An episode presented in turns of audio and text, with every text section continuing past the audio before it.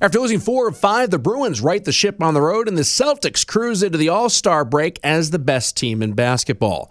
This is the Press Pass. I am Chris Ryan. The B's and C's dominate this edition of the show. Joe Mazzulla, no longer interim head coach of the Celtics, as he signed a contract and was named the head coach of the Boston Celtics. We'll hear from Mazzulla coming up just a little bit. We're going to start with the Boston Bruins. Coming off a 5 0 victory over the Nashville Predators in Nashville on Thursday night, that coupled with a 3 2 win over the Dallas Stars, the best in the West.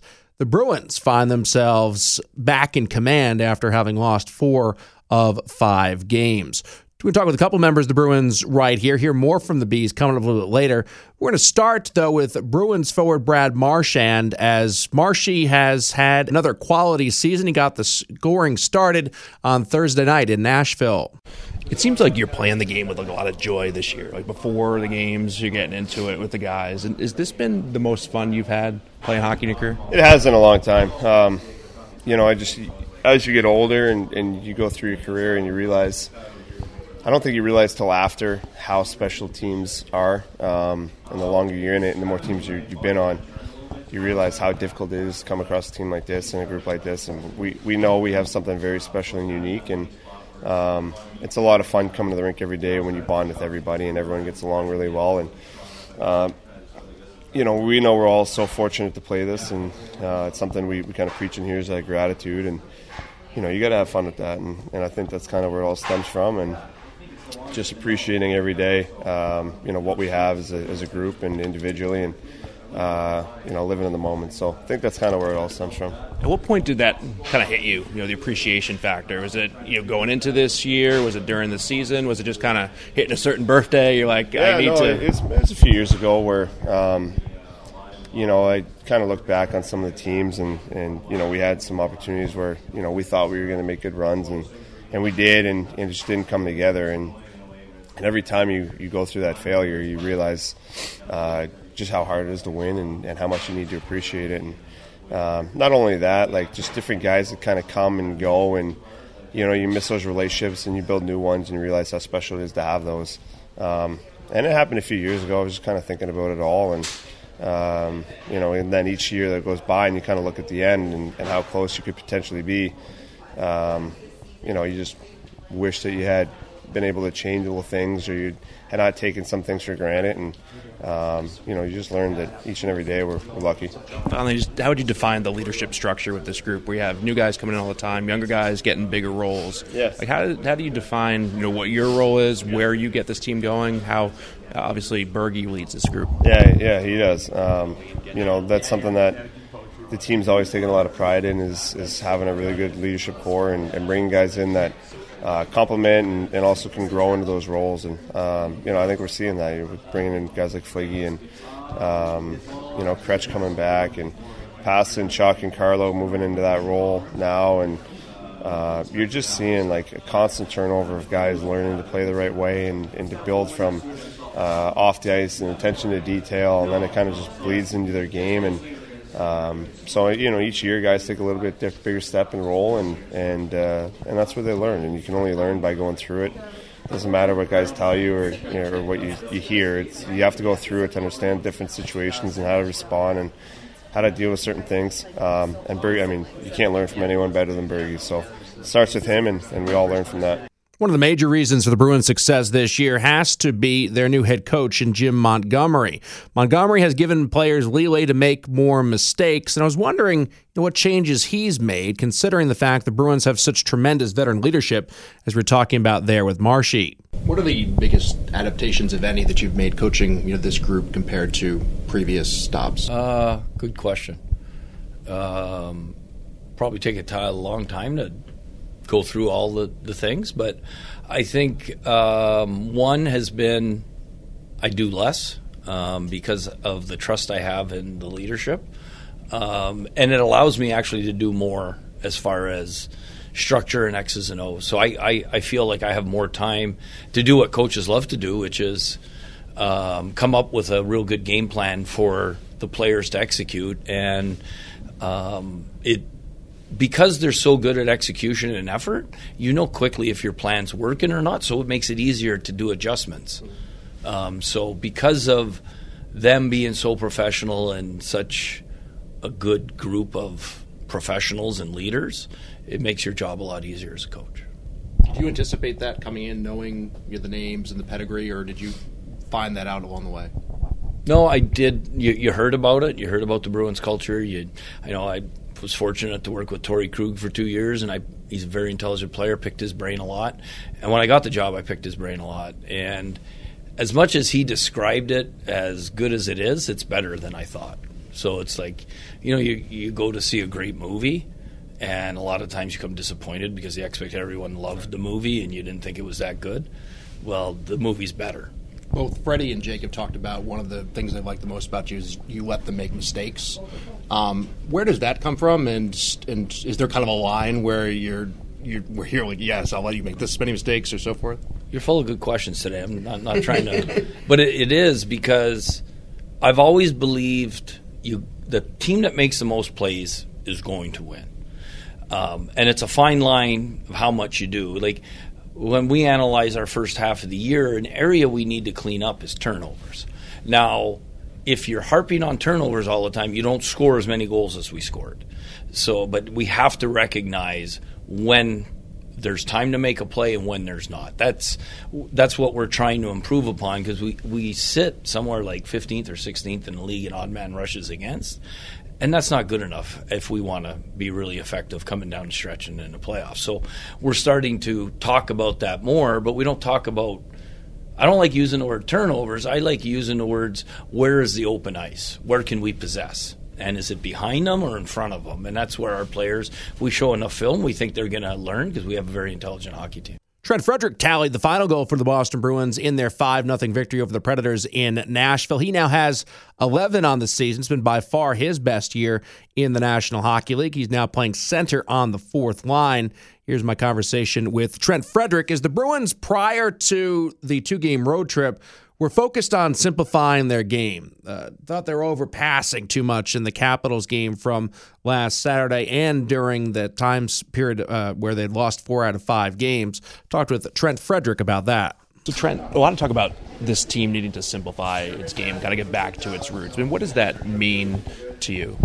Uh, I mean, I guess kind of just like. Uh I mean, it is like you know in the word simplify, but just you know getting pucks kind of uh, in and like when we play like I hate these are simple game in, in the sense of like not having those turnovers around the blue line, you know, reloading and playing behind the net. I think is when we have that ozone time. Uh, you know, you don't have a play, you're putting behind the neck, protecting it is kind of where our bread and butter is as a team.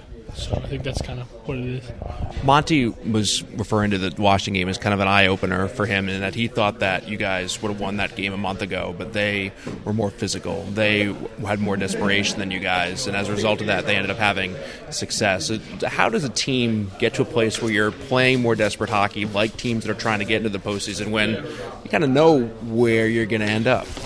I think, like, you know, we still have, what, 30 games left, so mean, we still got to make the playoffs, and we want to be, you know, at our peak when we get into the playoffs and playing our best hockey. It's hard to just like turn it on in this league, so just kind of building up all the way to that point, I guess.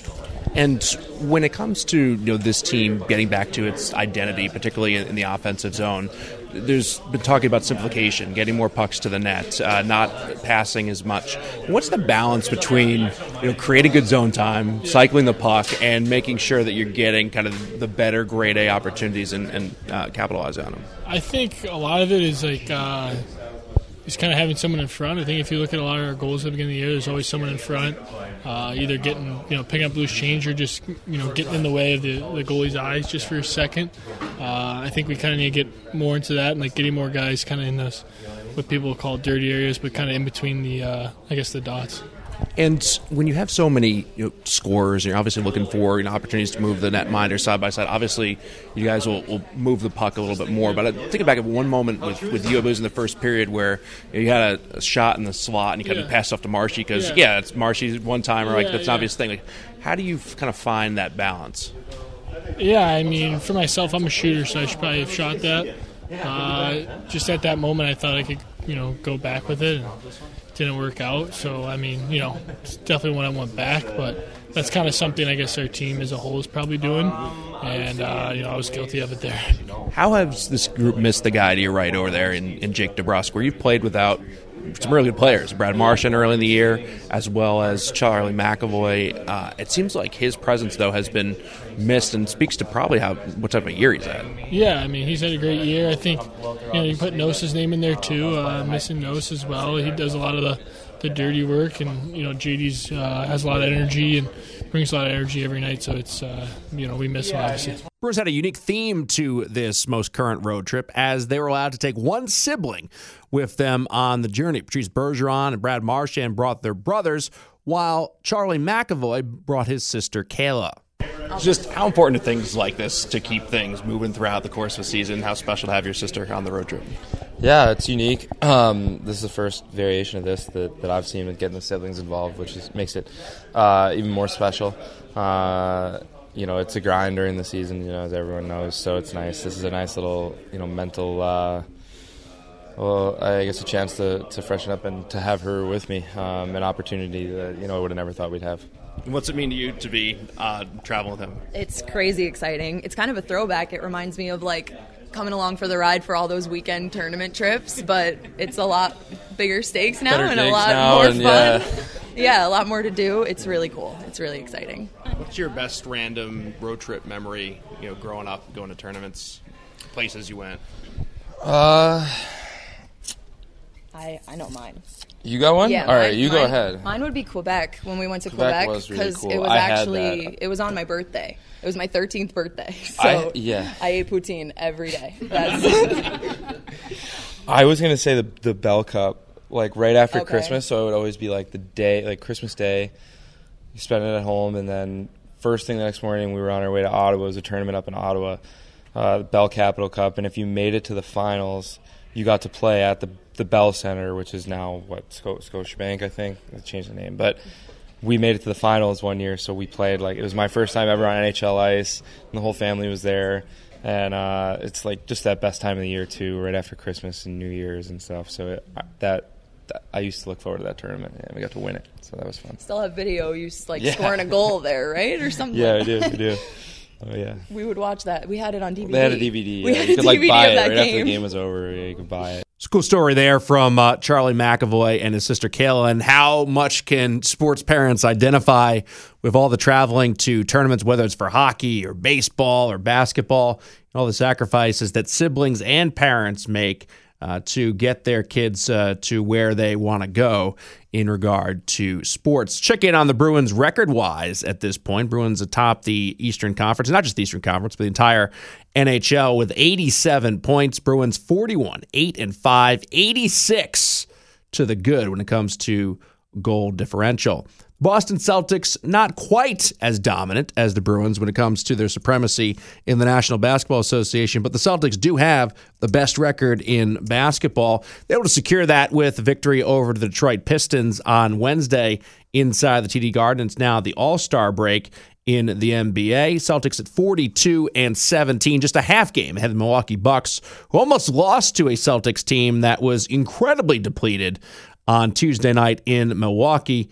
Uh, the Celtics again 42 and 17, best in the West.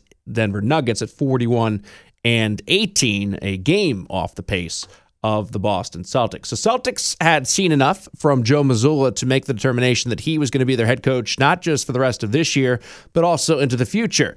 Brad Stevens, the director of basketball operations, removing Mazzulla's interim tag and making him the head coach and signing him to a multi-year contract extension. So the 34-year-old has impressed. Celtics are the best in the NBA record-wise, and I've been really impressed with the Celtics and how they've dealt with this adversity as of late. They've had some of their biggest wins against the Sixers, against the Grizzlies, and nearly against the Bucks without Jaylen Brown, without Al Horford, uh, without Marcus Smart.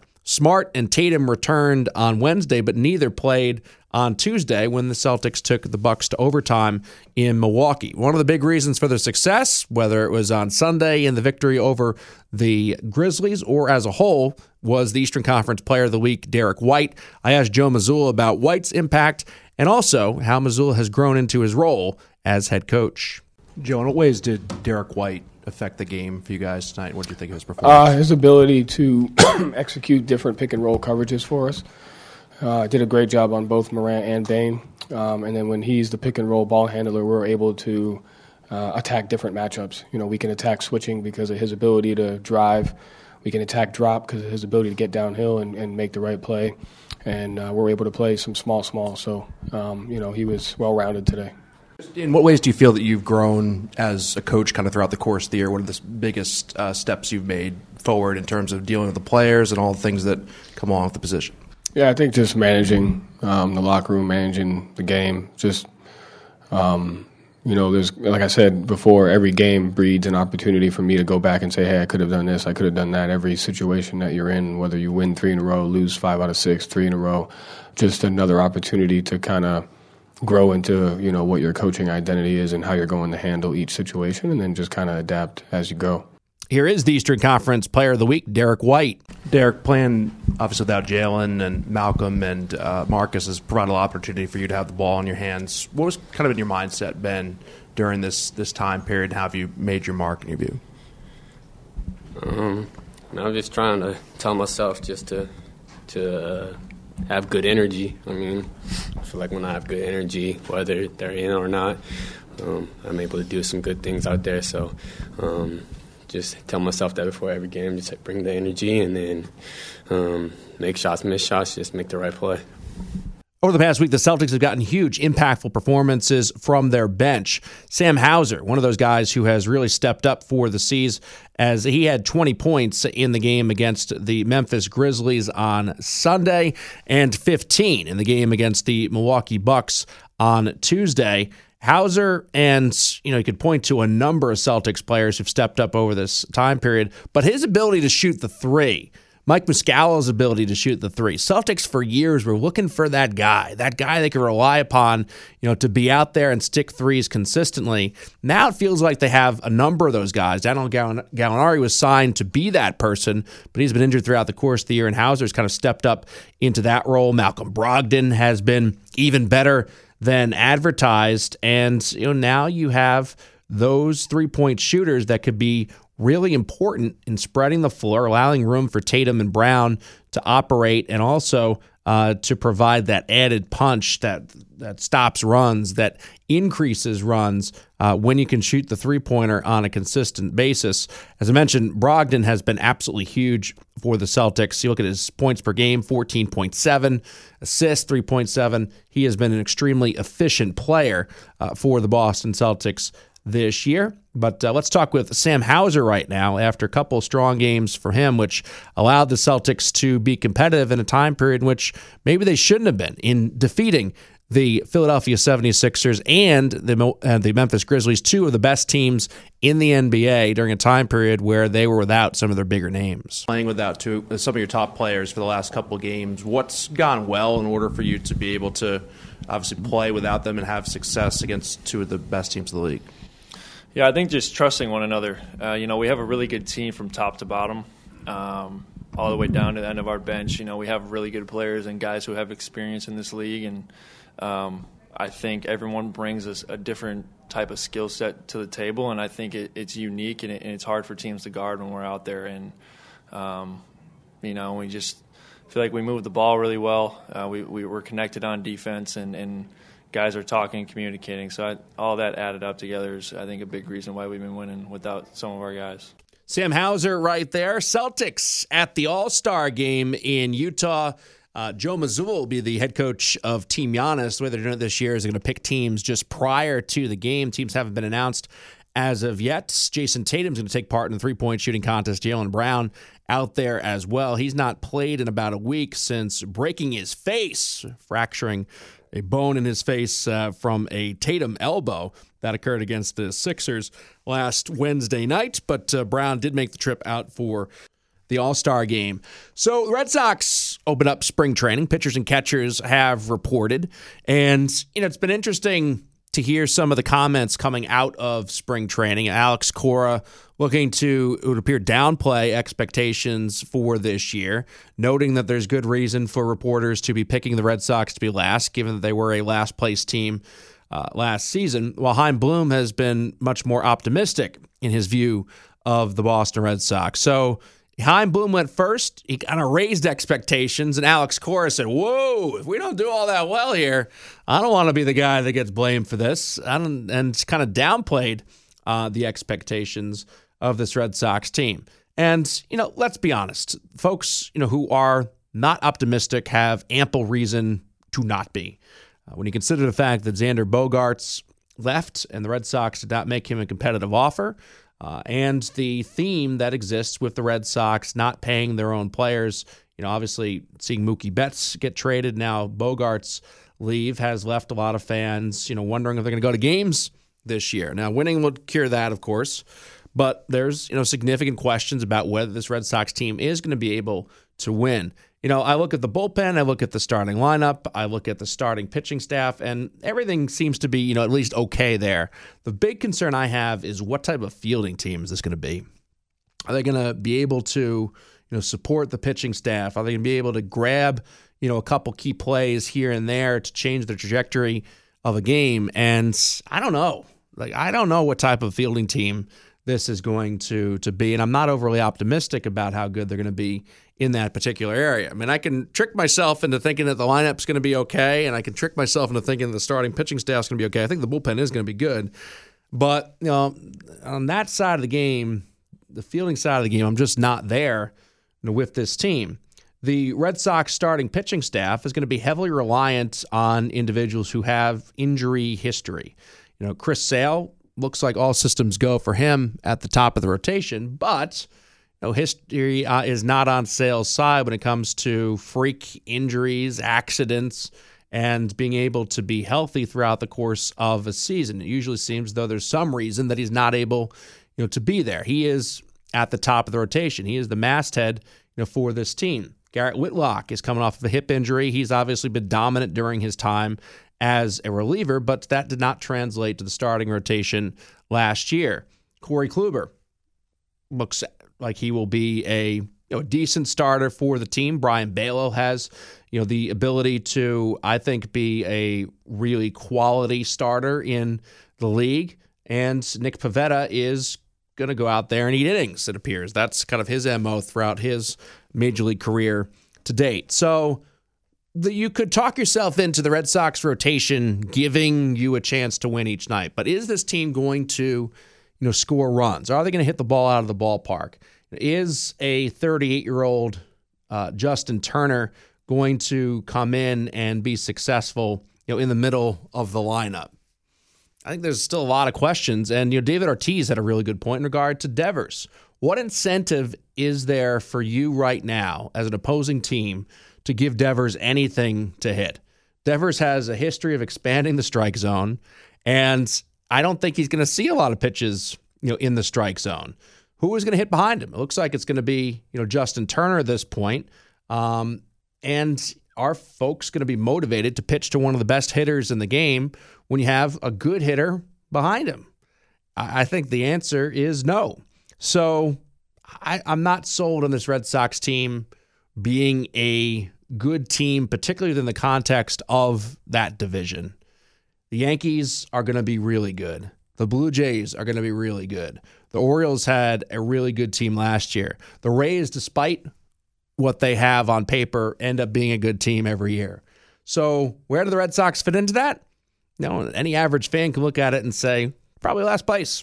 Same place they were last year because they don't feel the team is as good this year as it was last year. So, that's the feelings around the Red Sox heading into the 2003 season. That's going to do it. That'll be the 2023 season. 2003 would be 20 years ago. That's going to do it for the press pass. I am Chris Ryan.